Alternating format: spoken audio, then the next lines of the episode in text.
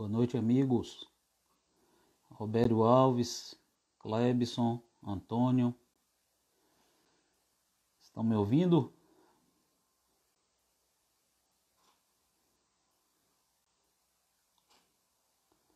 Boa noite, Roberto.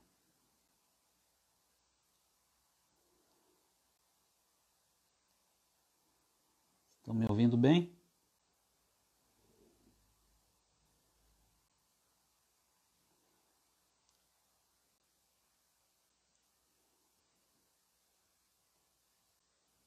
Vamos convidando aí outras pessoas para participar da nossa live essa noite.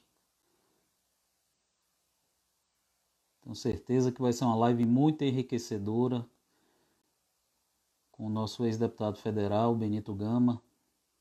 Tem uma grande história na política nacional, não só da Bahia, mas na política nacional. Registrar a presença de Eneide, Bia Andrade, Cal, Maraçueli, meu amigo Augusto Leal, Márcio Soró. Nosso convidado já está a postos. Daqui a pouquinho eu já faço o convite para o senhor entrar, deputado. Enquanto isso, os amigos que estão nos acompanhando é, vai clicando aí no coraçãozinho, no aviãozinho, convidando outras pessoas para que a gente possa ter um maior número de amigos essa noite para discutir sobre a política nacional e a trajetória política do nosso querido Benito Gama. Seja bem-vindo, Jacó, pré-candidato a vereador pelo PTB. Seja bem-vindo, meu amigo. Uma grande grande representante da nossa juventude e do setor dos empresários aqui em nossa cidade. Seja bem-vindo, Jacó. Vamos lá, pessoal, convidando outras, outros amigos, meu querido secretário Michel Faria, seja bem-vindo, amigo.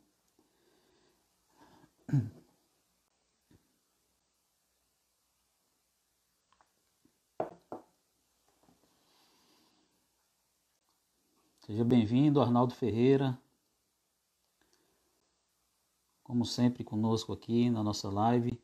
Obrigado pela presença de sempre.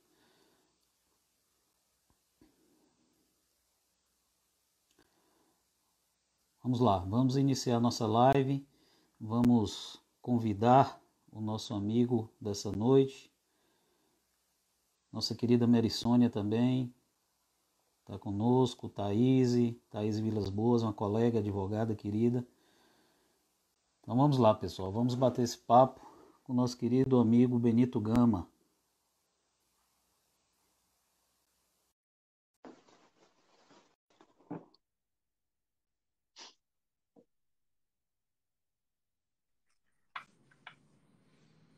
Seja bem-vindo, deputado. Boa noite, Edvaldo. Maior prazer estar com você aqui agora nessa sua live, para a gente conversar um pouco sobre a política da Bahia, do Brasil, de Vitória da Conquista, naturalmente, da região. Mas é um prazer estar aqui com você, com seus amigos, nossos companheiros, colegas do nosso partido e outros políticos de outros partidos também que nos acompanham nesse momento. Sim, sim. É uma honra estar com o senhor aqui essa noite.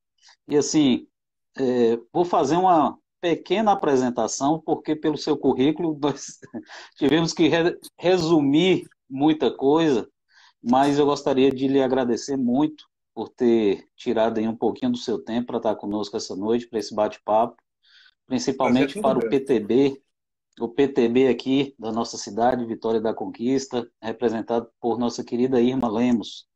Então, vou fazer uma pequena apresentação do senhor, porque nós o, bate-papo é sobre a sua trajetória que se confunde muito com vários fatos históricos que nós vivenciamos recentemente no nosso país, mas eu vou fazer uma breve apresentação para que a gente possa iniciar a nossa live. Nosso querido amigo Benito Gama é ex-deputado federal, presidente do PTB na Bahia e vice-presidente do PTB Nacional, tem 30 anos de carreira política, economista, especialista em análise econômica financeira e pós-graduado em engenharia econômica e administração industrial. Esse é um breve, muito breve mesmo, um resumo do resumo do seu currículo. Mas, assim, deputado, o senhor se destaca muito, como eu disse anteriormente, por ter participado de vários momentos históricos no nosso país, momentos recentes, inclusive. Né? O senhor foi deputado federal constituinte 1987, 1991.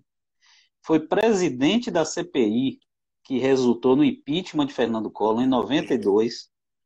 Né?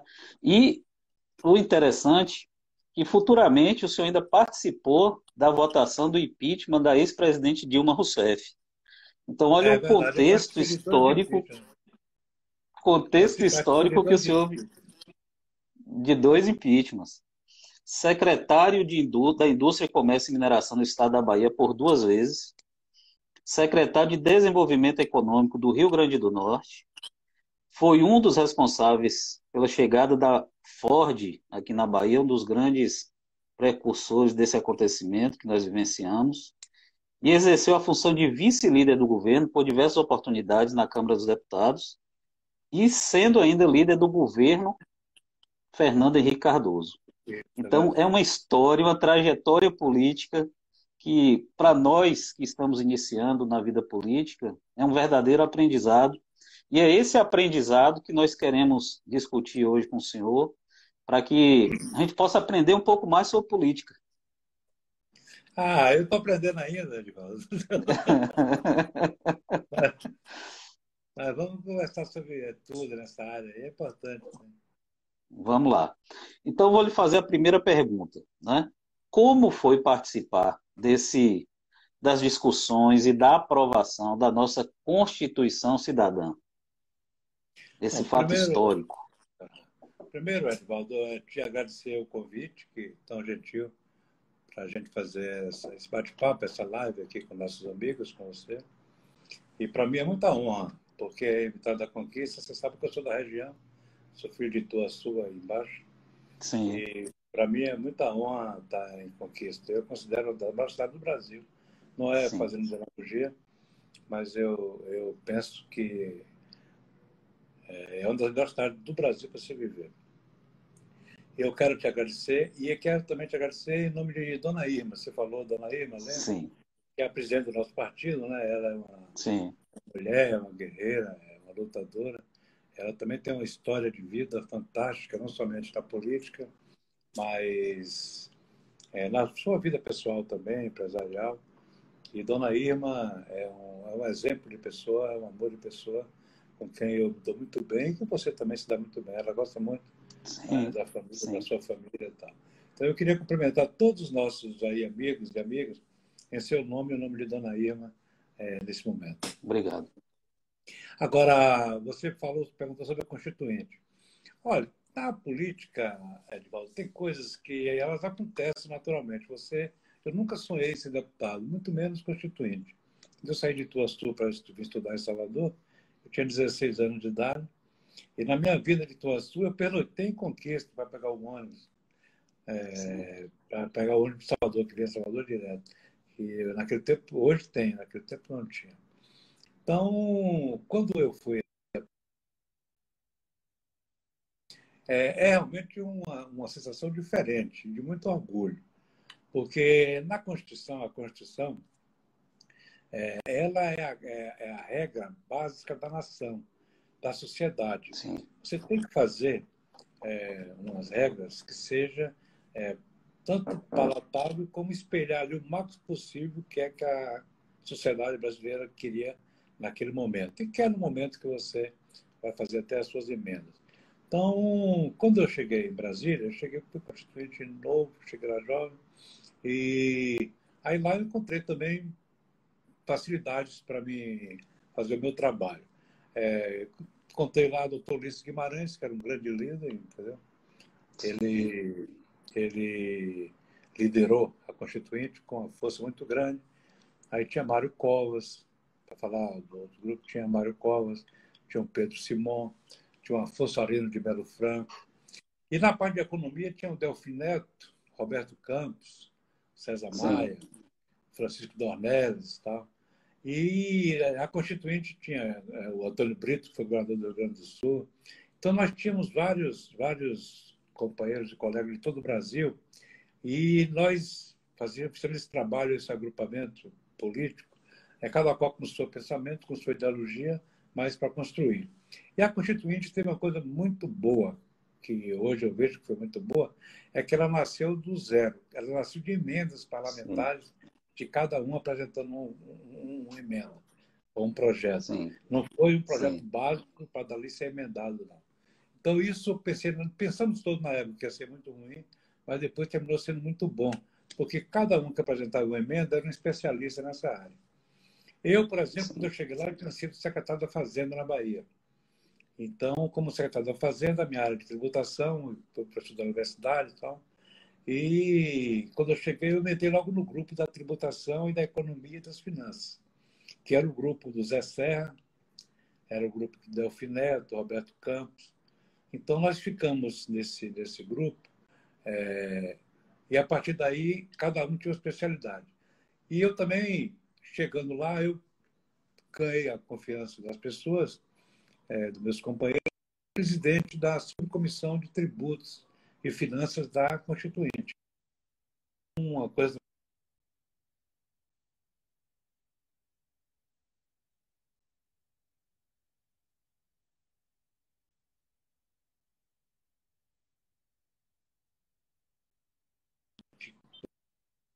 prefeitos de capitais, para a gente organizar o que existe hoje desse quadro tributário que está aí hoje, que já está vencido, na minha opinião. Ah, o sistema tributário brasileiro hoje já deu o que dá. São 31 anos, de 32 anos é, de, de sistema tributário, que é um dos mais antigos que funcionou até hoje no Brasil, mas já, já exauriu. A carga tributária está muito forte e nós temos que realmente continuar fazendo propósito de modificando. Aí a pessoa fala assim: tem que modificar sempre a Constituição? Não. Modificar quando a sociedade exige, a sociedade precisa para você fazer a modernização, que eu penso que é o caso agora. Então, para mim, foi um orgulho muito grande. E, na nível mundial, poucas pessoas participaram de Constituinte para fazer a Constituição do seu Sim. país. Então, para mim, foi um orgulho muito grande, muito grande.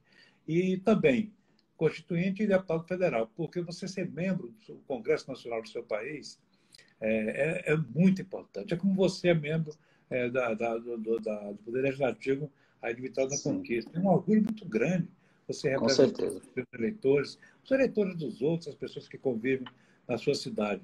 Então, a partir dali, me deu uma consciência muito forte. E, na, e da Bahia, é, que aí eu quero complementar do grupo que estava lá, da Bahia é, nós fomos aqui é, com um grupo que foi muito importante, que era Luiz Eduardo Magalhães, que era um dos grandes líderes, nosso, nosso amigo. É, nós fomos com era o Heraldo Tinoco, Valdeir Cornelas, Manuel Castro Benito Gama. Nós éramos cinco técnicos, cada um na sua área. O Tinoco na educação, Cornelas nas questões das cidades, Manuel Castro tinha, feito, tinha sido prefeito de Salvador, eu tinha sido secretário da Fazenda, enfim. Então, o, o, o governador na época, o líder, Antônio Carlos Magalhães, na época, quando ele nos convidou, ele convidou cada qual por um setor desse, o que foi muito importante. Eles Eduardo, politicamente, coordenava esse processo, que foi realmente um dos grandes membros da Bahia do Congresso Nacional. O Luiz Eduardo Magalhães chegou lá jovem, claro que tinha aqui o nome do pai, mas ele jamais ele cresceu na política. Uma das coisas dele com o nome do pai. Ele não vai negar o pai, nunca negou o pai, nem vai negar, nem iria negar. Mas ele tinha, ele tinha luz própria, ele tinha valor próprio. Então, quando Sim. nós chegamos na bancada da Bahia, Aí o Heraldo Tinoco foi trabalhar na área da educação, Manuel Castro na área de urbanismo, Valdeir Calderas também, e eu fiquei na área de finanças e de economia. Foi quando nós discutimos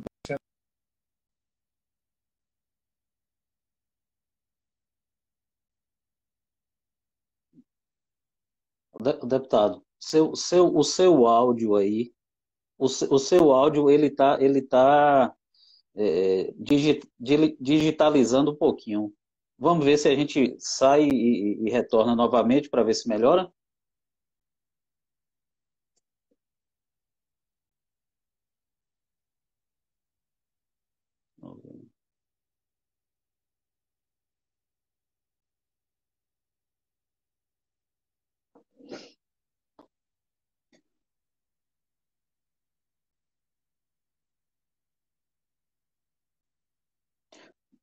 Tá, tá digitalizando.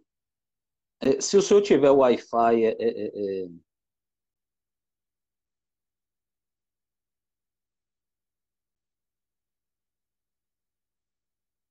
vamos sair e retornar para ver se melhora um pouquinho.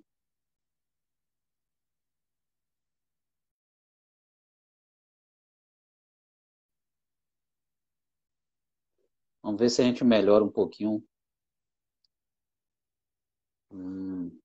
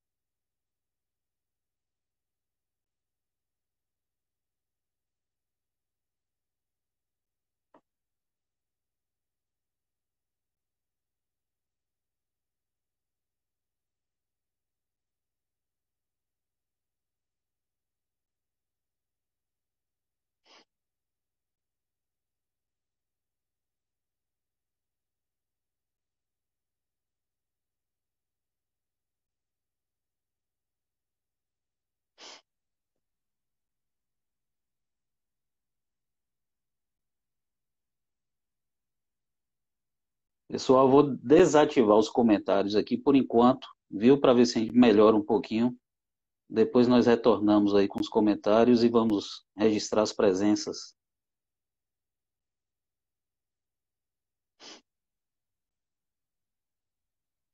Enquanto isso, vão compartilhando nossa live, clicando no aviãozinho, no coraçãozinho, tá bom?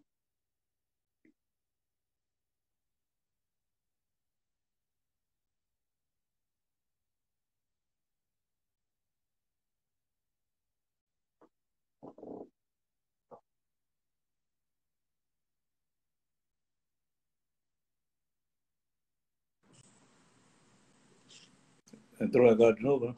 Entrou, entrou. Eu desativei os comentários para ver se, se, tá. se, se melhora um pouquinho. A gente refaz essa operação aí, tá? Tranquilo, tranquilo. Sim. Então o senhor estava falando de Luiz Eduardo Magalhães. Não, de Luiz Eduardo. Vinha... Ele, ele, fez uma carreira política lá importante. Nosso grupo todo cresceu na Constituinte, no Congresso Nacional, o que foi muito bom para a Bahia. Nesse período nós conseguimos realmente fazer e trazer muita coisa para a Bahia. Coincidentemente, o presidente era José Sarney, que era muito amigo do governador Antônio Carlos na época, e aí nós pudemos realmente fazer o trabalho político e o trabalho é, do governo federal de apoio ao Estado. Então, Sim. como eu te disse, isso é muito importante da Constituinte. Quer dizer, isso é um título que orgulha muitos, muitos mesmo, inclusive eu sou uma das pessoas que agradeço todo dia a Deus por ter as possibilidades que eu tive, inclusive essa de ser constituinte do meu país. Maravilha, deputado. É, nós temos aqui também, eu, eu observei, não é que assim, a, a, o senhor teve a experiência de ser presidente da CPI, que culminou no, no impeachment de Fernando Collor, lá em 92, né? E Isso praticamente 24 anos depois, o senhor participou de outro processo de impeachment, mas assim, é, votando né, como, como deputado. É, como é que foi essa experiência de ter presidido essa CPI, é, que culminou no impeachment de Collor, e 24 anos depois está, né, nós como somos uma democracia muito, muito jovem, participar de outra votação de impeachment, de outro processo de impeachment. Qual a diferença que o senhor percebeu de um processo para o outro? Ah, teve razões, é, são razões, são motivos diferentes. Naquela, naquela época, Sim. teve uma denúncia de corrupção muito forte contra o presidente. É, e o que fortaleceu muito o impeachment do Collor foi que a denúncia foi feita pelo irmão dele, a revista Veja. Então, Sim. eu, inclusive, estou concluindo agora o meu livro sobre o impeachment. Ele já está, eu queria fazer há muito tempo atrás, mas agora que eu acho que está na hora de fazer. Contando os bastidores do processo. Muito bom. Então, eu, para mim, naquela época, eu fui escolhido aqui pelo, pelo Luiz Eduardo, na época. É, o Jorge Bonhaus era o ministro da Casa Civil. Marco Maciel era o vice-presidente da República. Não, Márcio ainda não era o vice-presidente. Márcio era o líder do governo no Senado. Então, eles escolheram para ser o presidente da CPI. E a CPI começa, a gente sabe como começa, e todo dia é um fato novo. É um, como se fosse um jogo de futebol. Então, você nunca tem jogo de futebol na pequena área. Você, quem facilitar, toma o gol. Então, politicamente era uma coisa muito forte. E nós estávamos testando a nossa democracia, Edivaldo, com cinco anos da Constituinte. Verdade. Então, verdade. o Ulisses ficava preocupado: será que isso vai tumultuar o nosso processo? Será que isso vai dar problema?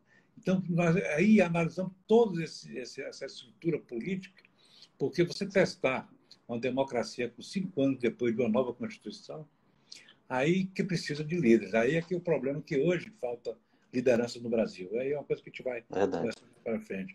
Aí que o líder, então, tinha um líder. Né? Aí reunimos todos. Aí o doutor Ulisses, o Mário Covas, na época, o, o Marco Maciel, Delfim, enfim, as pessoas todas, dos políticos, todos nós reunimos. E o doutor Ulisses, ele, ele realmente bancou. Ele disse, não, nós temos que fazer o impeachment, tem que abrir o impeachment presidente do Senado do Congresso era Mauro Benavides, aí instalou a CPI. Então, qual era o problema da CPI? A CPI, o meu compromisso, que eu tinha falado com ele já no, no dia da escolha, o meu compromisso é com o fato. Se tiver fato, lá vai aparecer. E se aparecer, o Brasil vai saber. Isso aí você não tem dúvida nenhuma. Então, foi, foi esse pacto que, que eu acho que deve ser feito, inclusive, com todos. Mas, Sim. nessa época, eu falei isso. Então, inclusive, o líder do, do governo na época, na Câmara, era o ministro do, foi do Tribunal de Contas, Humberto Souto. Ele me chegou, no meio da CPI, ele me falou, Benito, você acha que vai acontecer alguma coisa? Ele disse, ó, se o presidente for honesto, eu acho que não vai acontecer nada. Aí ele disse, ah, mas não é a resposta que eu quero. Tá? Eu disse, ah, então vamos esperar. Aí, dez dias depois, eu queria depois, começaram a aparecer as provas. Então, então o, o impeachment Primeiro foi um teste político muito forte Sim. da democracia. E passamos e vencemos. Aí agora, depois, 24 anos depois, veio o impeachment da Dilma, que foi um outro problema. Quer dizer, o Brasil estava com um problema de gestão gravíssimo. Ela Sim. usou todos os, os, os pré-requisitos que não precisavam, que não podiam usar na Constituição. Criou-se aquela questão da do, do, utilização do orçamento. Enfim, então aí criou-se a condição também tanto de gestão como política. A economia estava com 13 milhões de desempregados, é o que tem hoje ainda. E Sim. então nós, foi instalado o impeachment. Instalado o impeachment, esse aí não teve problema, porque esse foi unanimidade, porque na rua, a rua com Collor ela apareceu no final. A rua com Dilma Verdade. apareceu no início. Verdade. Então o Congresso tinha um respaldo das ruas para fazer o impeachment. E com o Collor, não. O Collor começou ao povo com indignação, mas não tinha gente na rua. Cara Pintada nasceu no dia 7 de setembro. Entendeu? Que eles começaram a pintar o rosto com aquelas cores verdes e amarelas. Então eu vivenciei aquilo intensamente.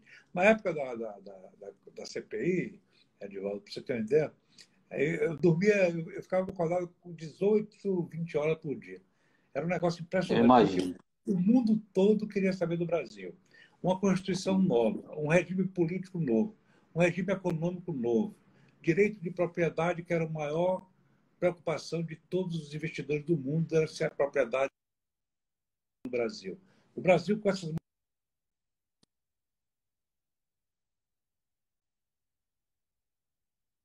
Então, eles ficavam preocupados com tudo isso. As embaixadas do G8, todos os embaixadores, diariamente conversando. A imprensa mundial toda. Tanto que no dia do impeachment, você tem uma ideia, tinha 140 jornalistas jornais, TVs e rádios e, jornais de, do mundo todo credenciados na Câmara dos Deputados. Então, era uma coisa muito forte. Então, tudo que se falava, um gesto tal, Aí eu me lembro que uma vez é, eu falei um assunto lá no, no café da manhã com, com os jornalistas, aí o, o, o Jornal Diário de Notícias de Portugal botou manchete. O presidente da CPI disse que vai ter impeachment. E eu, eu não disse isso, mas a, a interpretação Sim. era isso. Porque eu disse, ó, tudo está caminhando para chegar às provas. Quer dizer, para a política, isso aí não é nem minha palavra. Isso aí. Aí quando eu falei isso, ó, nós estamos caminhando e tá chegando, estão aparecendo as provas. Aí o Diário, o Diário de Notícias de Portugal colocou isso como manchete. Aí veio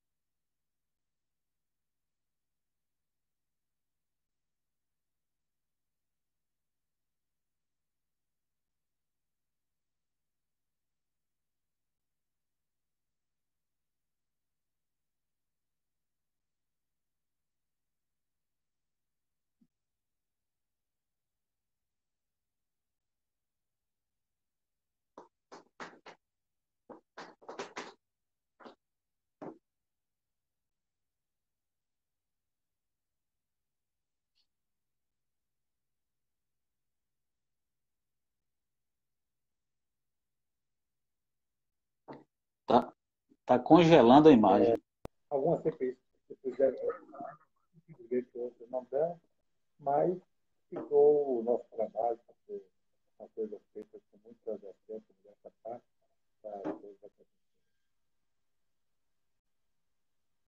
Tá, tá, tá congelando a imagem, deputado. Agora eu tenho que estar chovendo. Tá, tá congelando a imagem. A imagem está congelando o tempo todo. Você está me ouvindo agora? Agora sim, agora sim. É... E, e, e, a experiência de. Está ouvindo? Vamos sair, vamos sair os dois e a gente retorna para ver se se melhora.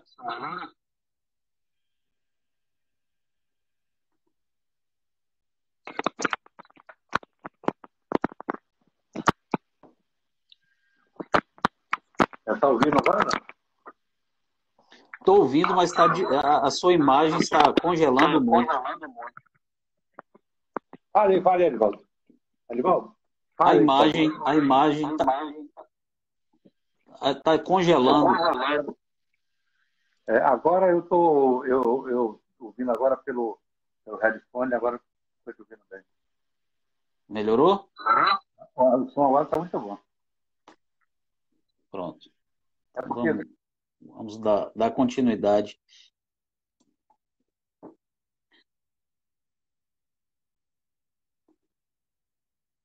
É porque, na, na realidade, o, o seu áudio tá, está, tá, tá congelando e a imagem também.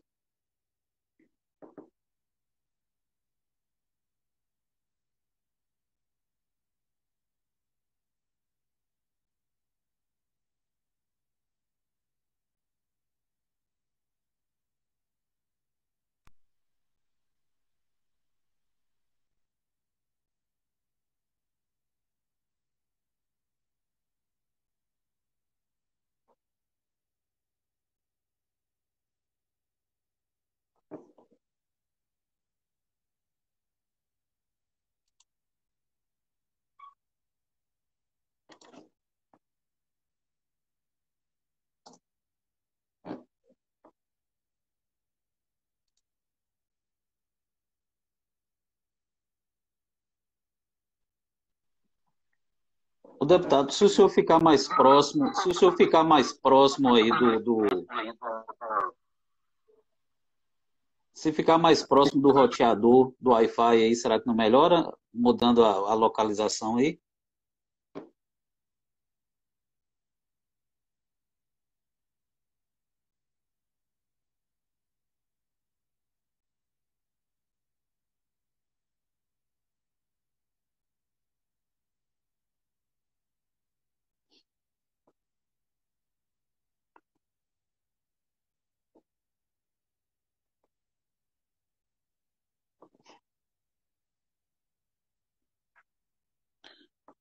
Enquanto isso, eu vou registrando a presença de alguns amigos que estão aqui conosco essa noite.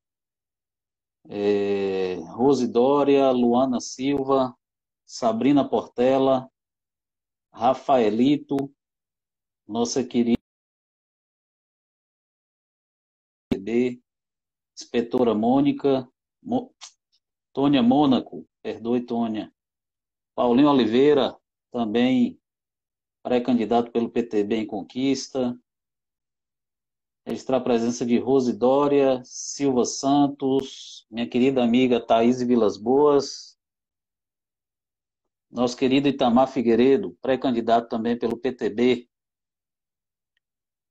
Seja bem-vindo, meu amigo Arthur Dante Guzmão, pré-candidato também pelo PTB. Seja bem-vindo. Nossa querida Nilza, registrar presença também aqui. Arthur Oscar Silva, registrar presença de todos vocês. Cezinha, dos rodoviários, Arnaldo Ferreira. Vamos dar um tempinho aqui para que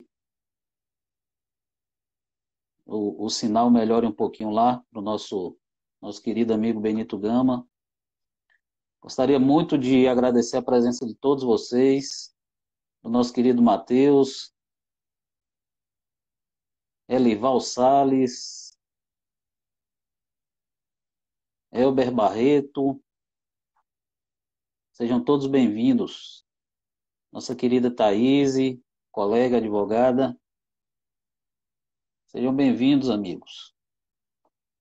Então vamos só dar um tempinho aqui para o nosso querido amigo deputado. Piedade, pré-candidata também a vereadora pelo PTB. Seja bem-vinda. Mary Sônia. Obrigado pela presença de todos. Nosso querido amigo Jacó. Pois é, Jacó, a internet não está ajudando muito, mas vai dar certo. Elber Barreto. Obrigado, meu amigo. Vamos lá, vamos lá. Vamos ver se o deputado já retornou aqui.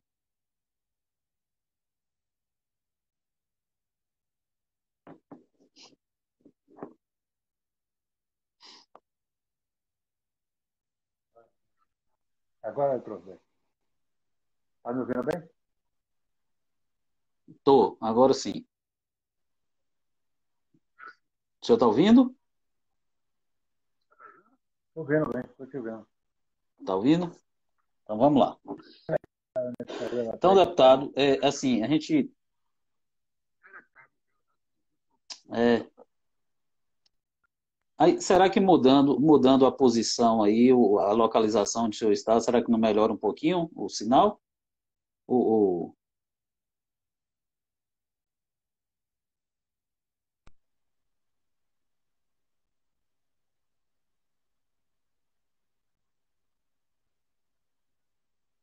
Você está me ouvindo agora ou não? Eu estou ouvindo, mas a sua imagem ela está digital, ela ela tá ela tá congelando. Sua imagem e o áudio às vezes. Deixa eu não desliga não, não vamos, vamos manter aqui. Eu vou mudar de posição Sim. só aqui do lado dele, mas eu, eu Tá bom, tá bom.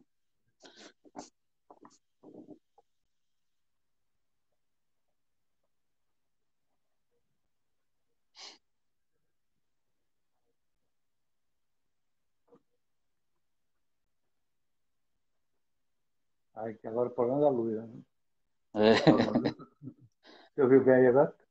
Tá. Melhorou. Melhorou, né? Eu me aproximei do roteador aqui. É, o sinal melhorou. Um momento, só, deixa eu cuidar agora da luz. Porque aquela luz é do gabinete, ela é própria para isso. Sim. Agora tá melhorou. Tá bem? Sim, sim. Então vamos trabalhar assim. Vai ficar em pé mesmo? Problema, né? Ah, você faz discurso na Câmara em pé, né? Na... então vamos lá. É... A gente estava falando do do não, impeachment de Dilma, não foi? Por último? O segundo impeachment, foi. entendeu? Aqui... Deixa eu ver aqui falo. Não, não, não tire, não. Quero ver se eu consigo filmar mais dois.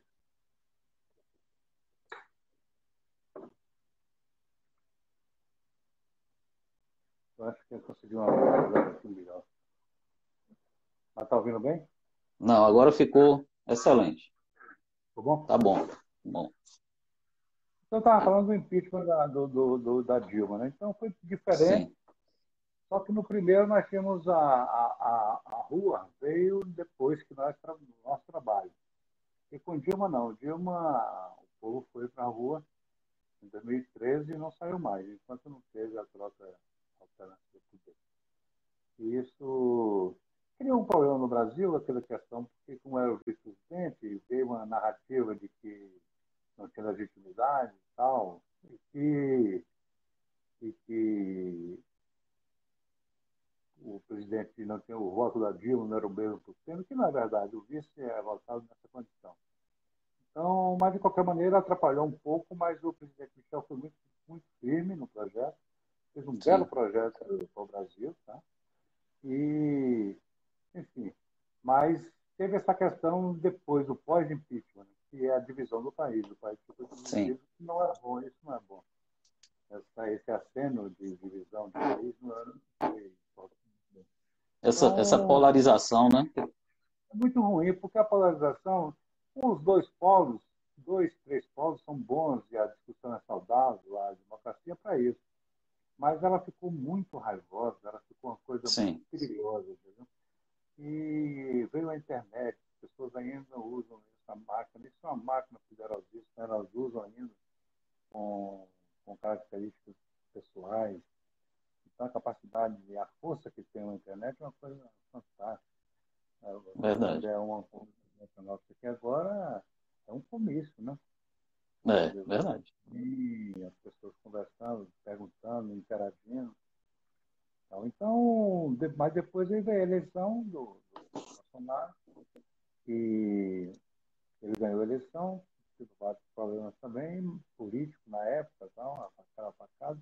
Mas ele ganhou a eleição, mas as pessoas que perdem, infelizmente, não aceitam. Né? Então, você cria-se uma, uma, oposição artificial e termina né, dando problema para o país, não para o governo.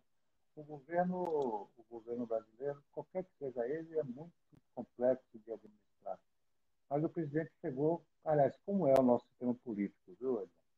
O sistema político Sim. brasileiro é muito complexo você ganha uma eleição, Bolsonaro ganhou uma eleição de presidente é, com 57 milhões de votos, mas só fez 52 deputados federais.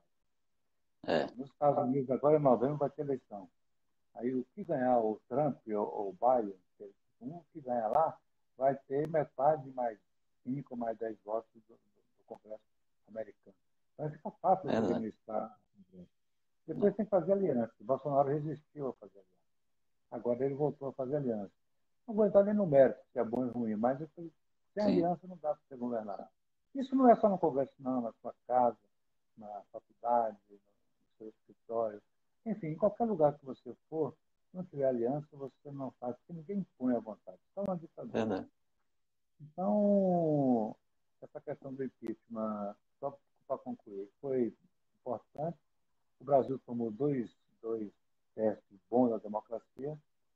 Não há, a nível mundial não houve nenhuma perspectiva de que tenha sido nada errado, porque quem, quem preside o impeachment no Senado é o presidente do Supremo Tribunal. E então, Sim. no primeiro foi o presidente, no segundo também é o presidente. Claro que tem discussões, algumas, outras, tal, mas a legitimidade não faltou em nenhum momento no processo. Então, a política brasileira é isso, a política mundial é isso, entendeu? O Brasil, a Bahia, a Vitória da Conquista, você vê aí. É, é, qualquer lugar que você vai tomar uma cervejinha, uma você tem problema de, de discussão política. É. Sim. E, e, e, deputado, como foi ser líder do governo, Fernando Henrique Cardoso?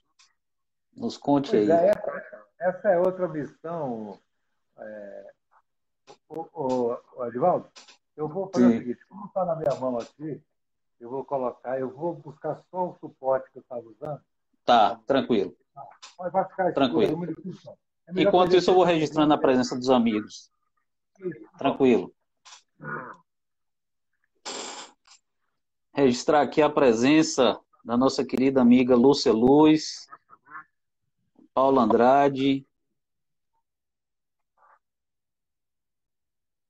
Vamos lá. Giza. Augusto Leal. Carol Pimenta. Elber. Agradecer a presença de todos vocês aqui essa noite. E agradecer também pela, pela paciência de estar aguardando aí um pouquinho para que a gente resolva esses problemas técnicos. Mas vai dar certo. A gente organiza, a tudo para dar certo, mas tem hora que. É, Agora ficou Não, muito legal. internet tem dessas coisas, né, deputado? Uma vez, viu, só para lembrar, uma vez uma discussão de- do Bill Gates com o presidente da Ford nos Estados Unidos. Aí o Bill Gates falou assim, ó, meu computador custa 2 mil dólares, seu carro custa 30 mil dólares. Aí ele falou assim, mas em compensação, você, eu, você não para para empurrar meu carro. Eu paro todo dia para empurrar seu computador.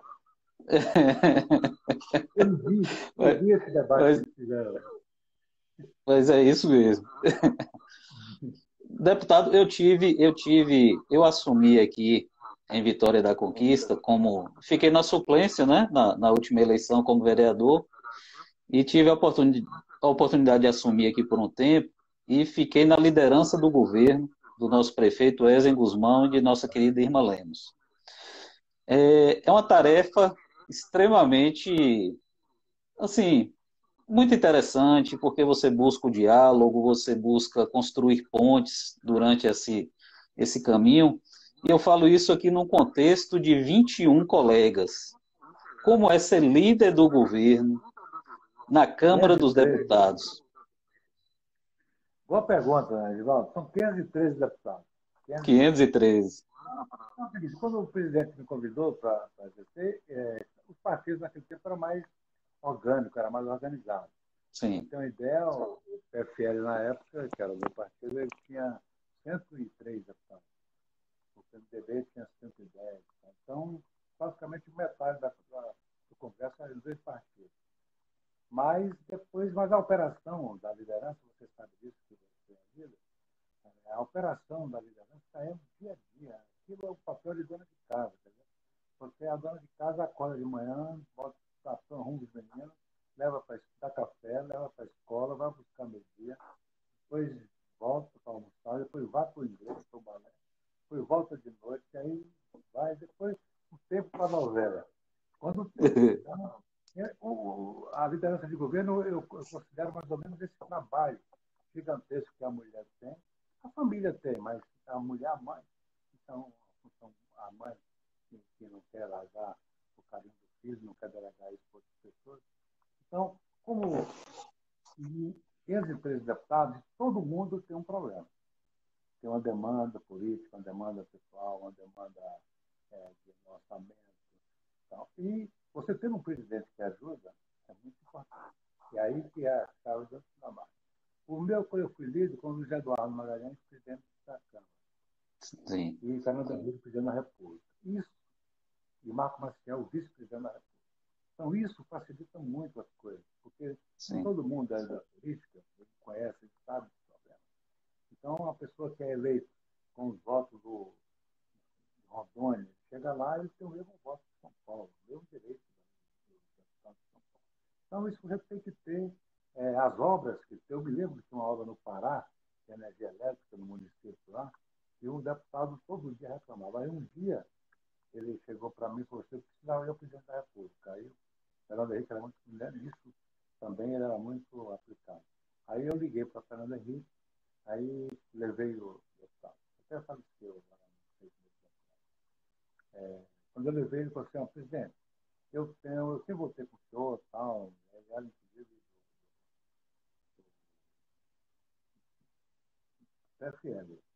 Ele falou assim que agora eu sempre voltei no senhor, mas se essa energia não chegar no meu município lá, elétrica, e o Curuí está lá perto, se não chegar, eu vou romper com o senhor. Aí Fernando Henrique, não, é Gerson Pérez. Não, tal, e Henrique já ligou para o Ministério da Minas Energia e tal. Aí, quando ele viu que podia fazer, a obra que estava na época prendia 35 milhões de reais. Era uma obra extremamente importante. O valor social dela valia bilhões, mas o valor econômico era isso. Mas ninguém colocava. Aí o, o deputado foi lá, Fernando Henrique fazer. Isso marcou muito a vida, a vida do deputado. Essa é uma estrutura, uma infraestrutura local da cidade dele, da demanda da, dos eleitores dele e da região dele. Outro problema que, só para você ter uma ideia do que é como vai, dessa energia, fora as reformas, mas aí Fernando Gabeira era nosso colega deputado. Aí fui no, no auge da epidemia da AIDS. E o Sim. Lutando para fazer remédio, vacina que não tem até hoje, mas fazendo remédio. Tá? E esse coquetel anti-AIDS que tem hoje no Brasil foi trabalhado quando eu era líder, Fernando Gabeira era, era um, o autor da emenda. Então, nós sentamos, discutimos quatro meses aquilo tudo e chegou a ser uma conclusão fantástica. Agora, é, uns seis meses em Brasília, encontrei com ele lá no Congresso e ele disse, Benito, você se lembra daquela do coquetel? Até hoje é o mesmo. É, dizer, outra, outra produto, mas a, a, a, obrigatoriedade, a gratuidade do medicamento, a exigência, o respeito, o preconceito que teve que, temos que lutar para acabar com isso porque a AIDS é uma coisa muito dura, mas o preconceito consiga ser pior do que a, a própria doença. Entendeu? Então, Sim. você vê, tem uma infraestrutura para isso. Aí você falando de porto. Aqui falando dos Estados Unidos, o embaixador dos Estados Unidos reclamava de alguma coisa. O embaixador é, da Inglaterra falava de alguma coisa. Enfim, então, isso, você tem que captar isso nas comissões, no plenário, e administrar. É um trabalho enorme, fantástico, mas é uma coisa enorme mas também se aprende muito, é um aprendizado fantástico. É. Eu, eu nessa, na época da, da liderança, é, era uma atividade assim permanente. Se você tomar café da manhã, três, quatro lugares, almoçar, jantar, isso, isso. Não deixar que as pessoas ficassem é, preteridas. E lutar para não ter preferência por ninguém. Todos somos iguais. Né? Na vida, todo mundo é igual, inclusive lá. O vereador de conquista, são todos são iguais. Então, chega ali, ele tem um voto, apresenta o segmento da sociedade e você tem que respeitar isso. Então, é, é, foi uma, uma, uma luta dramática. Fora as grandes votações que você tem que liderar o plenário.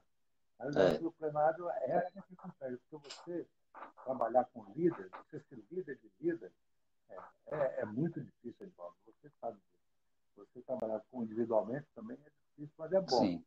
E trabalhar com líder, você ser líder de líder, é realmente uma, complexidade muito grande. É verdade. Infelizmente, eu me saí bem, graças a Deus, não tive queixa nenhuma, e aprendi muito, além de aprender, é, estudar muito, porque cada projeto daquele é uma característica diferente. É. Você, tem que, você tem que trabalhar um problema de meio ambiente, estudar toda a parte de meio ambiente. Eu me lembro que a questão da Previdência Social, naquela época, era o, o Geraldo Alckmin, que era o deputado, e era Sim. o presidente da comissão Seguridade, do Procurador de São Paulo agora.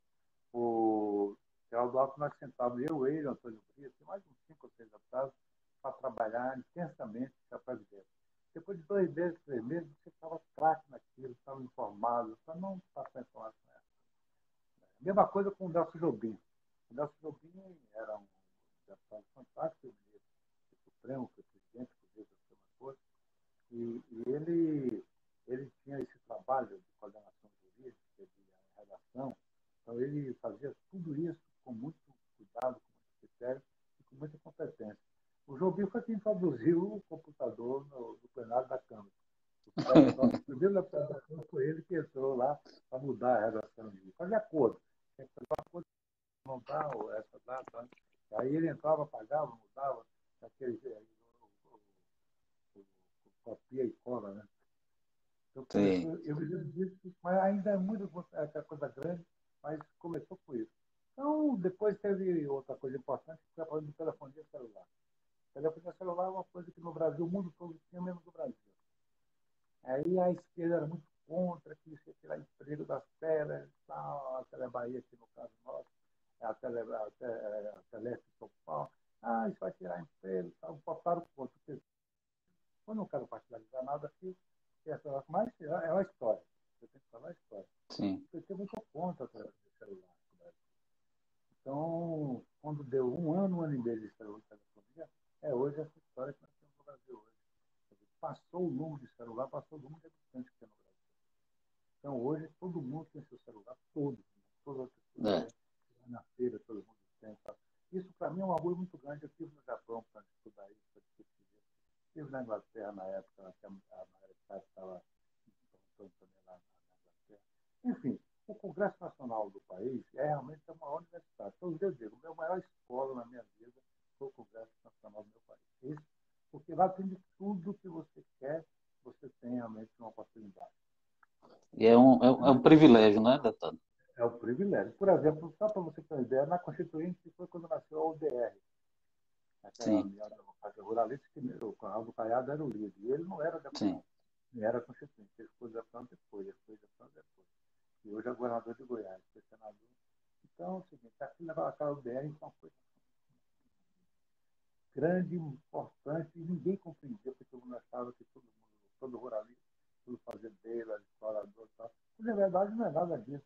Quem segura o Brasil hoje é, meu, é a agricultura, é a pecuária.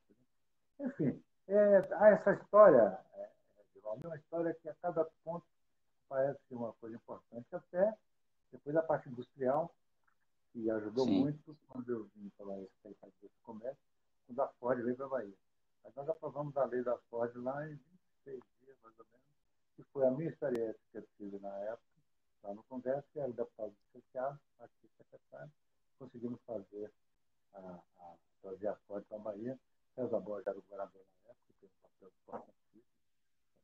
E o senador Carlos era o presidente do Congresso. Sim. Então, a bancada da Bahia foi é um projeto desse tamanho, de 3 bilhões de dólares, é um projeto tem que ter início, meio e fim, tem que dar certo. Você não pode chegar ao fim dando ele errado. Eu me lembro uma vez que eu estava em Conquista, e na, conversa ali de, de cerveja, de uísque, com os amigos, aí teve um que falou comigo assim, Benito, essa, essa é a coisa, eu via sempre os carros chegando de São Paulo para Bahia, para Salvador, as carretas carregadas de carro. Hoje elas vêm vazias e voltam cedo para lá. Mas olha. Olha, é. esse exemplo, eu não me lembro que me falou isso, mas foi uma coisa. Eu cheguei aqui e falei com o governador. O governador ouviu uma coisa de um cidadão em conquista importante, que até hoje é assim. As carretas é. cada é. é. Com certeza. Deputado, vamos, vamos passar para outro ponto aqui. O senhor já até falou uma, alguma coisa em relação a isso, mas só para a gente tratar um pouquinho mais, mais a fundo. Como é que o senhor vê o nosso contexto político atualmente? Tanto a nível de Brasil, como a nível de Bahia, como é que o senhor vê nosso contexto político? Olha, é, eu não tenho dúvida nenhuma na minha, na minha avaliação, sabe? Quem não tem dúvida é Deus, né? mas é, não, não quero ter essa pretensão. Mas eu tenho assim, uma, uma, uma, avaliação muito forte que a nossa crise política é crise de liderança. Está faltando líder no Brasil. Verdade. Está faltando líder na Bahia. Está faltando líder no município. Então, é hora da gente passar tudo isso para a geração, para a sua geração, para todas as coisas. Porque esse trabalho que foi feito até agora é um trabalho ele não vai chegar a lugar nenhum sem coordenação. E só coordena quem é líder. Aquilo que eu te falei. Verdade. Ser, ser líder de líder é difícil. Aí que há é. Você, então, no Brasil hoje, o Brasil está sem liderança. Todas as lideranças. O Estado não tem liderança. O Ministério Público não tem liderança. O governo não tem liderança. O presidente da República é um líder, mas é porque é presidente. Você tem que ser um líder pessoal. Entendeu? Aí você vê, no legislativo não tem. Os partidos realmente são fragilizados. Então, hoje no Brasil a crise é a crise de liderança. Quando nós acertarmos isso, aí em cada município, as pessoas são as mesmas, aquelas coisas novas. Você quer modernizar, o povo quer modernizar, mas vai lá e repete o voto errado. Quer dizer, um já repete o voto certo. Porque não é porque quer, não. É tudo desinformação, é tudo sistema. O sistema político no Brasil hoje precisa ser urgentemente modificado. Eu penso que nós tentamos fazer a reforma política mas não.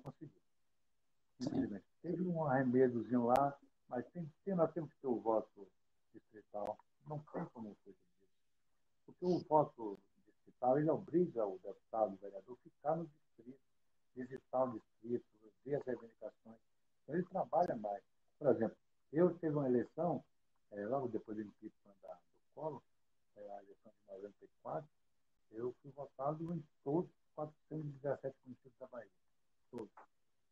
Por quê? Porque eu tive uma exposição muito forte de televisão, Jornal Nacional todo dia, televisão mundial, tá? Tem ideia, Jornal Nacional, eu, naquela época, todo dia ele, ele fazia matéria de cobertura da CPI. Então, eu era o presidente e o relator. Então, isso você tem que trabalhar com muito, muito cuidado. E, voltando aqui à parte de política, o voto, o voto digital, ele é fundamental. Porque, às vezes, acaba com esse negócio de deputado Copa do Mundo. O cara é votado, só vota daqui a quatro anos. Não, o distrital, se não aparecer no distrito, ele não adianta. O vereador que não estiver no distrito vai ajudar o distrito, então ele pode esquecer. Claro que tem alguns vereadores distritais que já tem o seu distrito pronto. Sim. Tem deputado que já tem o seu reduto próprio. Aí Conquista, por exemplo, são políticos que já têm o reduto próprio e tal. Mas Isso. falta, aí Conquista também falta liderança. É, o Conquista é uma cidade que teve muita liderança política. Eu não estou menosprezando ninguém, nem qualificando, Sim, nem menosprezando ninguém. Mas Conquista era uma referência política nacional, de oposição, de MDB, de MDB, Congresso. Então, isso tem em todo o Brasil, está assim. A nossa crise de hoje é uma crise de liderança. Aí você vai. Sim. A OAB está sem liderança. Desculpa aí, você é advogado. Mas tá. a OAB Nacional não, não é um líder. Ele não é um líder para comandar a inteligência no Brasil. É, e está tendo um aspecto muito, muito, muito ideológico ultimamente também, né? Está tá indo para um lado muito. É. Pois é. A ABI, quem é o presidente da ABI hoje? Você não sabe quem é o presidente da ABI. A ABI é só um padrão de imprensa. Os meios de É. é onde se reúnem as televisões, as rádios, mais. E, infelizmente, está faltando, quando eu falo de liderança política, é liderança em todos os setores. Sim, Todos. Então, Sim, isso no sim. Brasil hoje nós conseguimos ah, é, dar uma apagada nisso, está tendo um apagão de inteligência no Brasil, de liderança, que tem que retomar e vai retomar. Mas quando você quer fazer alguma coisa nova, você vai sofrer muito por isso. Porque Sim. você não pode impor nada. Né? Mas o problema do Deputado- Brasil é está complicado. sim. Rapidinho. Eu vou só encerrar essa live, porque a gente tem aqui o, o limite de uma hora. Eu vou encerrar e retorno para a gente continuar nosso papo, viu? Tá maravilha. Então, Tá bom? Eu vou encerrar e já retorno. E aí, os amigos que estão nos acompanhando, nós vamos dar um tempinho para que eles retornem também, para a gente continuar com o bate-papo aqui.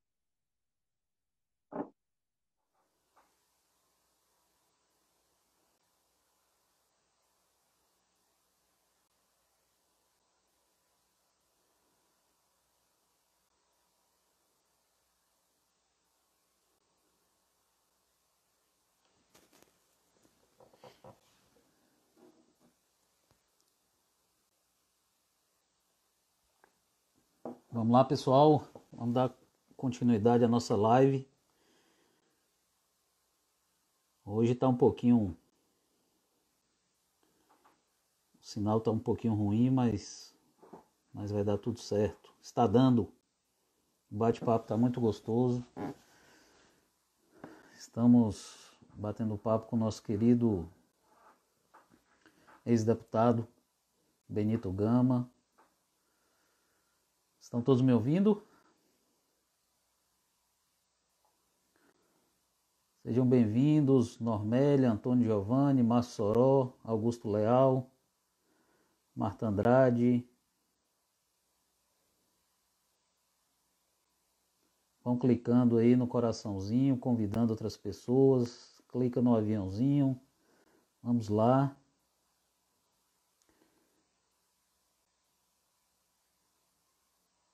Nossa querida Sabrina Portela, pré-candidata vereadora pelo MDB. Seja bem-vindo, Bruno Santana. Obrigado pela presença, pessoal.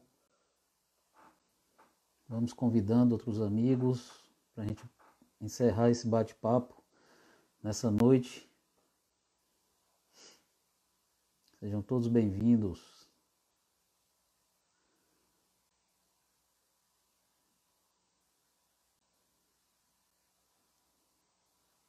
Sejam todos bem-vindos. Vamos lá.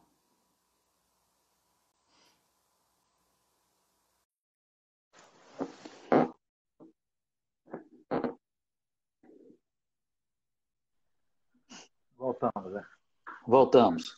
Deputado, a gente estava falando de reforma política. Eu vou lhe fazer uma pergunta aqui, que era uma. É, é, não sei se ainda hoje permanece, mas é uma das defesas, era uma das defesas do PSDB também, e de já li algumas coisas também relacionado a isso, a Fernando Henrique Cardoso, ele chega a falar em alguns momentos que nós temos um parlamentarismo branco no Brasil que, que o senhor acha do parlamentarismo? O senhor acha que seria uma solução para o nosso país? É, é, eu sou parlamentarista. Eu Sim. votei, inclusive, na época do, do fiz campanha de parlamentarismo, porque hoje existe o Congresso é muito forte. E o presidente também é muito forte. O presidencialismo brasileiro é um presidencialismo imperial muito forte.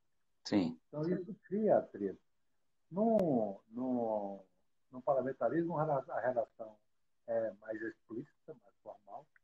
Os ministros, como tem no Japão, um parlamentarismo japonês, inglês, francês, então. o francês é presidencialista, mas o, o, o parlamento, o primeiro-ministro é parlamentar. Então, você tem o parlamento, o parlamentarismo no mundo e ele funciona muito bem. No Brasil, nós precisamos fazer o parlamentarismo. Um dos erros da Constituinte, nós foi fazer uma revisão constitucional e fazer o plebiscito há cinco Sim. anos depois da Constituição. Então, aquilo foi o maior ativo. Nós tínhamos que fazer o plebiscito em 10 ou 15 anos depois, porque amadurecia a ideia e não, não caracterizava. Mas aí também tem a, a questão política e os pecados também que aparecem. Tá? O doutor Ulisses Guimarães queria ser primeiro-ministro. É, porque se, se, e, e, e se fala e se fala muito assim que nós, nós temos um presidencialismo de colisão, né? É. Então, é, é, o que o senhor falou no início aí, nós temos o presidente eleito e no dia seguinte ele tem que se preocupar, no dia seguinte ele tem que se preocupar em formar sua base que vai dar sustentabilidade ao governo, né? Não foi eleita com ele, entendeu? É. Não, é, não é o programa dele. Então, o, aí o doutor Ulisses queria ser primeiro-ministro. Aí fomos para ter o, o, o Mário Covas queria ser primeiro-ministro. Aí o José Serra. Aí começou a briga de São Paulo. Ah, tá. Ah, não, não conhecia, eu não, não conhecia esse fato histórico. Ulisses Guimarães queria ser ministro, primeiro-ministro? Primeiro-ministro, porque se tivesse é. parlamentarismo, ele era o primeiro-ministro, que é eleito pela Câmara, entendeu? Ele era um grande Interessante. Não era um presidencialismo assim que. Agora, do outro lado, tinha o Quester, Sim. Paulo, que era governador na época, Sim. o Cuesta era presidencialista forte. Então, porque ele sabia que se fosse parlamentarismo, ele ia entregar o poder para Fernando Henrique. E, que, e Cuesta era do MDB, não é isso? Essa do MDB. E ele, MDB. foi ele que ganhou o plebiscito. O plebiscito começou com ele. Sim. Ele ganhou aquele plebiscito. E de uma hora para outra ele trabalhou. E quando o povo, ele usava uma frase no início, ele diz o seguinte, eles querem tirar de você o direito de escolher o presidente. Imagine. Quer dizer, é, é um fato, mas não é. É Sim. Porque o, o ministro, o deputado é votado também é, pelo povo. E se o, o parlamentarismo, por exemplo, der errado qualquer coisa, como a Dilma, por exemplo, não precisava ter impeachment. Você faz o Congresso, faz novas eleições e aí elege um novo parlamento, um novo ministério. O parlamentarismo, ele, ele realmente, eu acho que nós vamos implantar ele. Mas, infelizmente, nós também temos uma oportunidade de querer fazer tudo para amanhã. Então, se você fizer agora um, uma emenda constitucional para fazer o parlamentarismo a partir de 1930 e 2030, aí todo mundo vai votar. Mas todo mundo fazendo um mandato, todo mundo quer olhar as coisas todas. É, é verdade. Aí, mas o parlamentarismo eu ainda acho que é um sistema bom de trabalhar, porque dá oportunidade a, a eleger é, deputados que queiram realmente saber na área que vai trabalhar. E hoje vai ser um ministro, por exemplo. É o caso Sim. da saúde, por exemplo. Foi um médico, uma vez, foi outro médico, Tati, e agora entra um militar. É, ele não é médico, mas no parlamentarismo tem que ser um, na área do Ministério da Saúde tem que ser um médico. Necessariamente que. É. Ali tem que ter engenheiro e tal. Porque é. a pessoa tem informação naquela área. No presidencialismo, não. O presidente está escolhendo o que ele quer fazer. Eu até acho que o Bolsonaro fez um belo ministério. O ministério é um ministério que está funcionando, vai funcionar Sim. mais ainda. Por isso, já acomodaram um pouco. O, tá o, senhor, o senhor mexeu no microfone aí, melhorou o som. Mexe um pouquinho novamente aí. No microfone. No fone aí. Fala aí. No... Excelente, melhorou muito. É, é, na realidade, é, é, assim, eu acho que com o parlamentarismo, o presidente da República ele vai se preocupar mais em governar do que propriamente em discutir e tratar das questões políticas. Isso já seria parte do primeiro-ministro, né? A função do primeiro-ministro, né? O que, é que o senhor acha? É, o, o, o primeiro-ministro, ele é coordenador de governo. Sim. Onde tem Portugal, tem na Espanha, tem na França. A França, é, lá é mitigado, o presidencialismo é muito forte e o, o parlamento também, a Assembleia Nacional é muito forte. É, essa, essa, essa conjunção de forças, agora, só que nós atrapalhamos um pouco com a criação de muitos partidos no Brasil. Isso atrapalhou muito o parlamento. Se hoje nós tivéssemos quatro ou cinco partidos no Brasil. Verdade.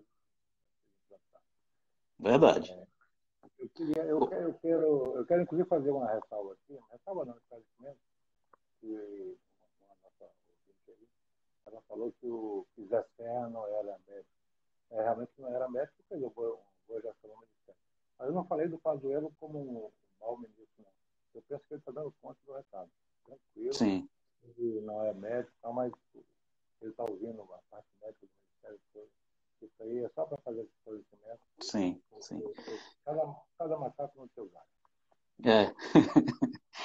Deputado, como é que o. Vamos passar aqui agora para o nosso partido, PTB. Como é que o PTB está se organizando para as eleições municipais aqui na Bahia? Ó, Edivaldo, o... nós temos na Bahia 417 municípios. 417. Todos... o sistema eleitoral era grande. Essa é a primeira eleição é, que nós vamos fazer sem coligação. Sim. Na passada tinha coligação. Nessa agora não tem, na 2022 também não tem. Então, os partidos vão precisar seu voto. Então nós temos que nos organizarmos agora, porque aí você é pré-candidato agora, você é vereador, mas é pré-candidato numa, numa chapa pura, puro sangue. Sim. Então acabou a coligação. Então esse é um fato que nós temos que fortalecer o partido. Se o partido tiver voto, as pessoas vão ser eleitas pelo partido. Isso é uma coisa que nós estamos fazendo no Brasil todo, todos os partidos estão fazendo isso. Então acabou aquela coxa de retalhos que tinha. Para 2022, isso vai ser a mesma coisa. Para deputado, tem que ter, tem coligação. Né? Trabalhar sim, sim. Cada um, qual que é a coligação, poderia ser deputado. Então o PTB está se organizando com, com muita atenção. O presidente Roberto Guedes, executiva nacional, nós aí, eu fui o primeiro vice-presidente nacional, e nós já estamos discutindo muito isso, e o, presidente Roberto tem discutido muito o presidente Bolsonaro, tem tomado uma, uma, liderança nesse processo é, de discussão política de apoio ao presidente, e o partido está caminhando na direção de apoiá-lo, é, não somente agora, mas em 2022. 2022 está longe ainda, mas é, o problema é que a parte, essa parte política ela é muito dinâmica. Então, nós temos que trabalhar agora com nosso apoio aqui é, ao presidente Bolsonaro, do partido, a nível nacional, em todos os estados, em todos os municípios. Claro, nós temos algumas coligações que nós temos que, por exemplo, é, onde tem o MDB, o PTB vai trabalhar muito bem, porque são, são dois partidos que se nós pegamos muito Mexe no microfone. Aí, agora? Melhorou, né? Melhorou, melhorou.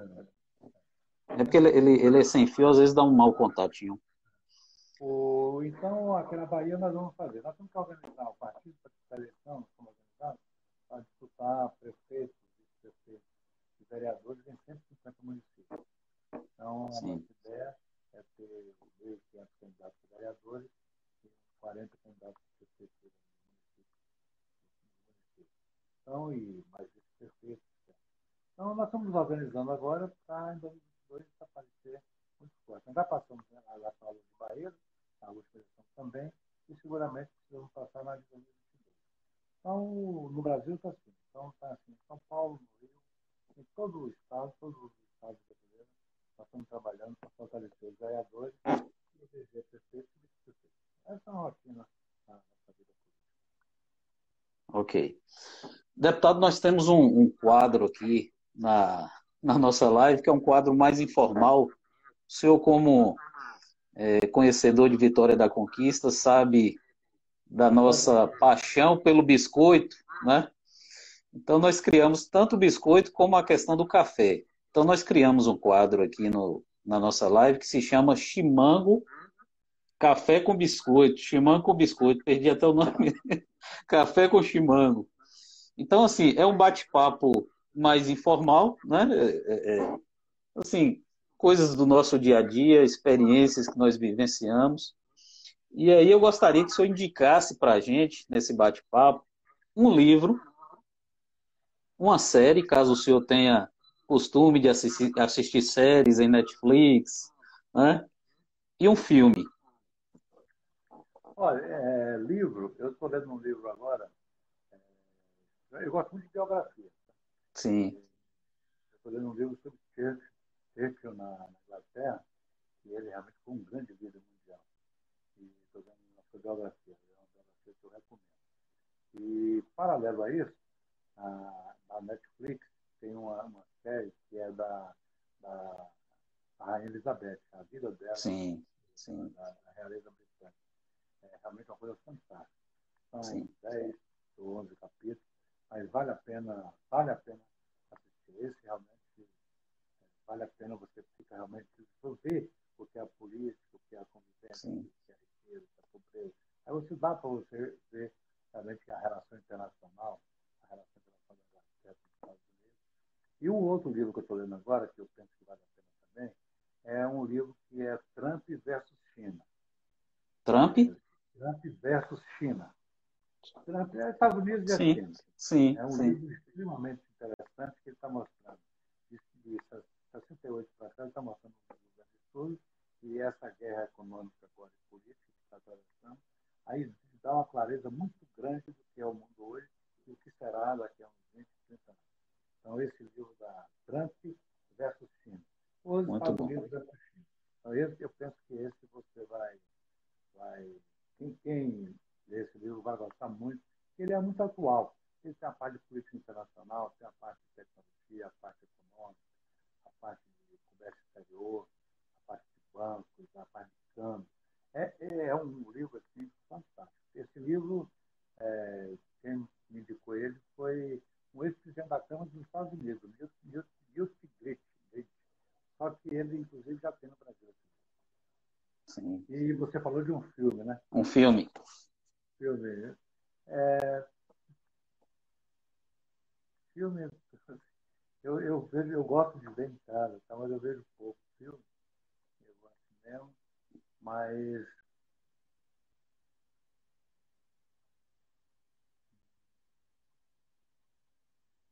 Vou estar devendo isso aí. Não está lembrando. Não, eu tenho vários mas, aí, mas eu não quero. Mas hoje, em tempos, em tempos de séries, né? A gente, para você parar para assistir um filme e tal, a série ela lhe prende, ela vai lhe. Não, né? Cada dia mais. Na série também tem filme. Eu estou vendo Sim. um filme agora na Netflix, é um filme é, que é, chama é, é hate em inglês, mas é ódio. Sim, sim. É, um, é sobre as redes sociais que o jovem construiu uma rede social, uma rede importante, na eleição Sim. do prefeito de Varsóvia, na Polônia. Esse Interessante. filme interessante, vale a pena ver. Está na Netflix. Agora, no cinema, eu não me lembro a última vez que eu fui no cinema, sinceramente. É. Eu, eu, não sou sinal, não sou é, é, fã, assim, eu acho que é fundamental, mas a última vez que eu fui no cinema, eu não me lembro a última vez. Ótimo. Me diga aí uma referência política no Brasil e uma referência política no mundo. Olha, no Brasil, é, eu, eu, convivi com alguns da maior importância. Pelo momento que nós vivemos na época, referência política, eu sou Ulisses Guimarães. Ele não era do partido, mas foi um líder político nacional, internacional, assim, da maior qualidade. E eu tive algumas passagens com ele assim, que eu posso dizer o dia que terminou o impeachment, terminou a votação, era sete e meia da noite, oito horas. É, quando deu nove e meia, eu tinha saído do meu gabinete para ir para casa, ele vinha saindo da presidência lá. E aí me levantou o braço, ah, parabéns, tal. Aí eu falei assim, agora vamos fazer a reforma tributária. Isso aí é paz na virada. Então, é o seguinte, menos de três horas da votação importante daquela, e já me disse, vamos fazer agora a reforma tributária, porque eu era o relator da reforma tributária. Sim. Então, para você ver, ali o que é o líder preocupado com o país. É, é. O Brasil teve esse grande líder, que foi o doutor Ulisses E, e no mundo? Ah, no mundo no mundo, eu penso que o Churchill, na Inglaterra, ele ganhou a Segunda Guerra com muita competência, não somente na guerra, mas ele fez a reconstrução da Europa e da Inglaterra, a aliança da Inglaterra com os Estados Unidos é uma coisa fantástica. Esse, essa biografia que eu, que eu recomendei, vocês podem ver. Então, eu penso que o Churchill foi o grande líder é, mundial. Ele, nos Estados Unidos tem muitos, mas nos Estados Unidos, sim, tem uma vantagem e lá só pode ter duas eleições, eleição e reeleição. Então o líder aí vai para fecha pijama e vai para casa. Porque senão a geração não chega. É o contrário é. do Brasil. Se a pessoa elege, vai eleger, vai ficando, vai ficando. Então nos Estados Unidos não. A sociedade é que tem que. Como a empresa lá, ninguém é presidente depois de 55 anos, também ninguém faz três mandatos presidente. Com dois, não vai para casa, não tem mais nada, não tem mais nenhuma ocupação. Tem alguns presidentes americanos, teve o Roosevelt e tal, mas eu não gostaria, eu gostaria de ficar aí no que é uma, foi um grande livro. Foi um grande livro. Sim.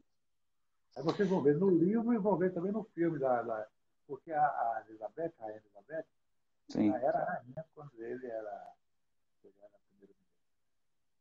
Interessante. É, me diga o que considera como sua maior realização na política até hoje. Olha, amigos, eu fiz muitos amigos na política, muitos amigos, muitos amigos, e realmente é, eu convivo bem com isso eu faço, eu, eu, gosto do que eu faço, e isso me, quando eu vejo agora essa campanha que você faz pela live, faz por comunicação, que é importante fazer, mas falta aquele calor humano de você chegar na cidade, você, você fazer o comício, você fazer reuniões, você ouvir o aniversário, você, enfim, essa dinâmica tudo que ajuda você a moldar né, mais permanente, entendeu? Essa foi uma reunião que vai ser virtual, uma eleição virtual, mas eu, eu na política, o meu grande patrimônio na política foi as amizades que eu fiz. Eu, todo município que eu chego na Bahia, todos os municípios que eu chego na Bahia, eu tenho vários amigos assim, que têm uma coisa a minha mala. É maravilha, maravilha. Uma viagem inesquecível, deputado? Ah, essa aí. Olha, eu, no Congresso, você tem a relação internacional. Eu presidi, inclusive, a Comissão de Relações Exteriores. É, eu fui presidente do Grupo Parlamentar Brasil-Estados Unidos, do Grupo Brasil-Japão e tal. Eu, eu, mexe, mexe no microfone um pouquinho. Eu, eu participei, eu participei de várias viagens extremamente interessantes, política, econômica e tal. Mas a viagem, o mais me marcou foi uma visita oficial que eu fiz a Jerusalém, a Israel. Essa viagem é uma viagem que eu não esperava fazer, eu sou católico, mas eu não esperava fazer essa viagem. E eu fui nessa viagem com o Rodrigo Maia e mais cinco deputados. Então, nós fomos a Jerusalém, aí, fomos fazer a parte social, e depois tinha a parte religiosa, a parte da festa. Então, fomos para a Palestina, é, lá em na época de um conflito com Israel, porque eles não queriam que a gente visitasse lá o pessoal, mas nós fomos pela independência da soberania nacional brasileira. A gente tem que cumprir. E nós fomos para Israel, para Jerusalém, e na visita é, que fizemos política foi sensacional, a tecnológica sensacional, mas a parte emocional é, da vida de Cristo, do cristianismo, Maomé, é, é uma coisa assim vibrante. Você sente na pele que você nasce com essa cultura cristã, judaico-cristã, e você vai alimentando.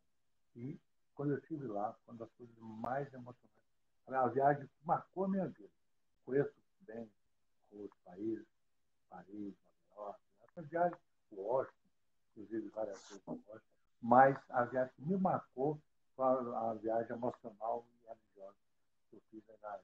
Essa é imperdível. Quem puder ir, vá visitar Jerusalém. Maravilha. Jesus nasceu, você vai ver a casa de Maria, você o lá. É um negócio assim, havia cruz, você vê todo mundo caminhando e chorando e tal. É uma coisa Sim. assim. Essa viagem me marcou. Essa Sim. viagem me marcou. É, e eu falei até com, com os amigos que, dando esse conselho, que quem pudesse ir. Vamos ver lá onde Jesus foi crucificado. E o, o prefeito, o, padre lá, o Frei, que era o, o prefeito da, da igreja, Santo Sepulcro, era um padre brasileiro, Frei José Clemente. Ele era um brasileiro, ele, inclusive, nos deu lá um tratamento muito especial para a gente ver com mais detalhes tudo aquilo que tinha. Então, eu recomendo, no mundo, na América Latina, vários, vários países, mas essa de Israel e de Jerusalém é uma viagem que me marcou profundamente. Maravilha. Deputado, vou registrar a presença de alguns amigos aqui que estão conosco. É, Augusto, Amélia Borges, Cal Wesley Santos, Fabiano Carregosa, o vereador Gilmar. Magalhães. Vereador, vereador Gilmar Ferraz entrou aqui também. Vereadora Char, Charliane. Nil Magalhães. Nil Magalhães, é esse aí. Era, é, é vereadora de Itabuna. de Itabuna. Deve, né? Vai ser candidata a prefeito. É. Celeste Fontana, Bruno, Viviane Oliveira, Ellen Vivian, registrando a presença de vários aqui. Vou pedir o senhor só para mexer no microfone mais um pouquinho aí. A gente está chegando no finalzinho, no finalzinho da nossa live. Deputado, gostaria de agradecer muito o senhor ter disponibilizado um pouco do seu tempo aí para esse bate-papo conosco essa noite. E, para finalizar, eu gostaria que o senhor deixasse uma mensagem para aqueles. Nós temos vários pré-candidatos aqui essa noite, é, muitos amigos, e eu gostaria que o senhor deixasse uma mensagem para aqueles que pensam em entrar na política, em fazer parte da política, qual a importância do cidadão participar da política. Então, eu gostaria que o senhor deixasse essa, essa mensagem essa noite. Ah, isso é, é realmente uma, sobrevivência, não pessoal, mas sobrevivência de sociedade. Sim. da política, você não constrói uma sociedade é, organizada. Então, você tem que entrar na política com determinação, por vocação, eu penso que é importante. Ninguém entra na política que não seja, que não tenha vocação. Isso realmente, não tenho dúvida, tem que ter vocação para entrar. E o conselho que eu dou é um conselho que eu vivi também, porque é, eu, sou, eu, eu sou uma pessoa que sorte na minha vida política, né? a minha convivência política é, na Bahia no Brasil, onde eu, por onde eu andei, eu tive realmente uma convivência muito boa, isso é bem reconhecido. Mas eu sempre digo o seguinte, toda vez que a sorte bateu na minha porta, ela me encontrou acordado, trabalhando e estudando. Isso aí é uma coisa que eu deixo, deixar essa mensagem para todos os jovens. Maravilha. Toda vez que a porta chegou na minha porta e bateu, aí eu estava acordado para recebê-la, estava estudando e estava também. Maravilha, deputado, maravilha. Isso aí, meu amigo, eu lhe confesso o seguinte, tudo na minha vida que eu consegui, eu fui em cima dessas três coisas. Eu só fui ver depois que aconteceu. Quer dizer, eu não me organizei para isso. Eu não tive um conselho desse que eu faço fora aqui agora. Então, era assim. Maravilha. Comecei a trabalhar. E, enfim. Mas isso aí é fundamental. Estudar sempre é fundamental. Estudar sempre. Todo dia você tem que ler. Hoje, então, com a facilidade da internet. Sim. Então, eu gostaria muito de, de, de agradecer, deputado, mais uma vez, dizer que estamos aqui em Conquista, é, com a nossa querida líder do PTB aqui, dona Irma Lemos. Vamos né, tentar eleger alguns representantes do PTB aqui para a nossa Câmara de Vereadores, para que o nosso partido possa ser muito bem representado aqui. E lhe agradecer mais uma vez essa noite por estar conosco, compartilhando essa, essa experiência, essa trajetória de vida. E assim, essa live aqui, uma hora, uma hora e vinte minutos, não daria para a gente é, discutir e falar de tantas coisas, de tanta experiência que o senhor já vivenciou. Mas gostaria de agradecer muito por, pelo menos, ter tirado esse tempinho aí para compartilhar um pouco do conhecimento e da sabedoria conosco essa noite.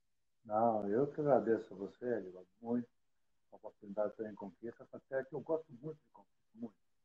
Eu sou filho da região, mas eu gosto muito. Toda vez que eu posso, eu estou aí.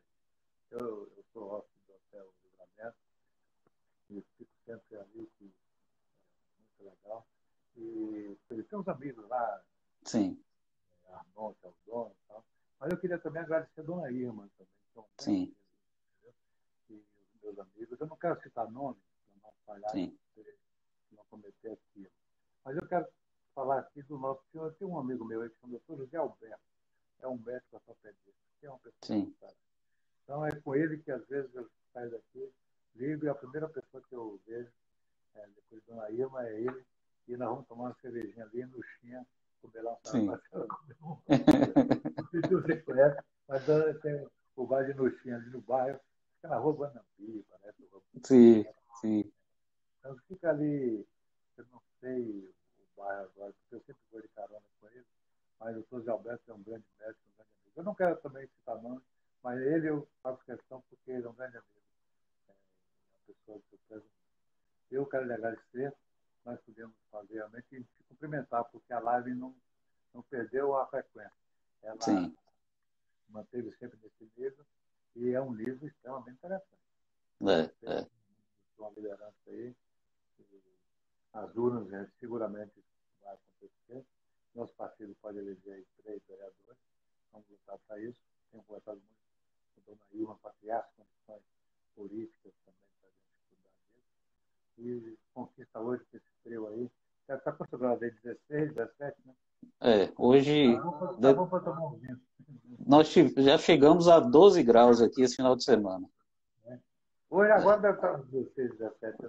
É, é, tá bem baixo. À noite sempre baixa mais um pouquinho. Aí tem bons restaurantes, bons bares. É. Não, Conquista é uma cidade A é, Conquista é uma 10 cidade- graus, 10 graus agora, viu? É, Conquista é uma cidade que na Bahia, depois de Salvador, é uma cidade que todo mundo quer morar. é, é. Cidade muito agradável. Você tem tudo, você tem tudo É. com qualidade de vida. É. Sem as outras, menos sem falar das outras que eu não quero também. Que é Sim. até a da gente, é a terra que a gente nasce, que tu assou mesmo a minha terra, eu adoro lá. Então, eu É. vou lá. Aí, minha primeira noite que eu durmo em Tuaçu, eu durmo 12 horas seguidas. sensacional. É, é mais fresco. muito, Quero lhe agradecer É. muito. É, e aí, Magalhães Lima, tá bom a temperatura para o vinho. É, para o vinho. Mas agradecer, deputado, agradecer aos pré-candidatos do PTB que nos acompanharam aqui também essa noite. E dizendo o seguinte, que os candidatos vereadores, todos os filiados, candidatos vereadores, vereadoras, é, nós temos que fortalecer muito bem o PTB Mulher e o PTB Jovem, viu? sim, Geraldo Medival. Então, isso é muito importante para a gente. Eu falo muito com Dona Irma, que ela é muito atenta, e nós temos que trabalhar nessa direção. Porque essa juventude, é, é, é- nós temos que ir treinando, buscando, porque eleição tem que disputar. É. A eleição, voltando aqui, uma, resposta para você tem que disputar a eleição sempre, porque eleição é igual é, time de futebol. O time de futebol É. não joga não tem torcida. Então, É. se você não se candidata, você não, o povo não te conhece, não sabe as suas qualidades, não sabe os seus defeitos. Então, isso é muito fácil. é isso Bom, mas eu quero te agradecer muito. Um abraço. Aí você está realmente honrando aí a, a, a, a sua família, seu pai. Acabou, acabou de entrar aí, lhe, lhe, deixa- lhe enviando um abraço. Ah, entrou aí agora? Ah, que bom. Foi. Não foi querido, não, eu não tinha visto, mas de qualquer maneira, muito obrigado. E ele dizer que ele é um grande, é um guerreiro, né?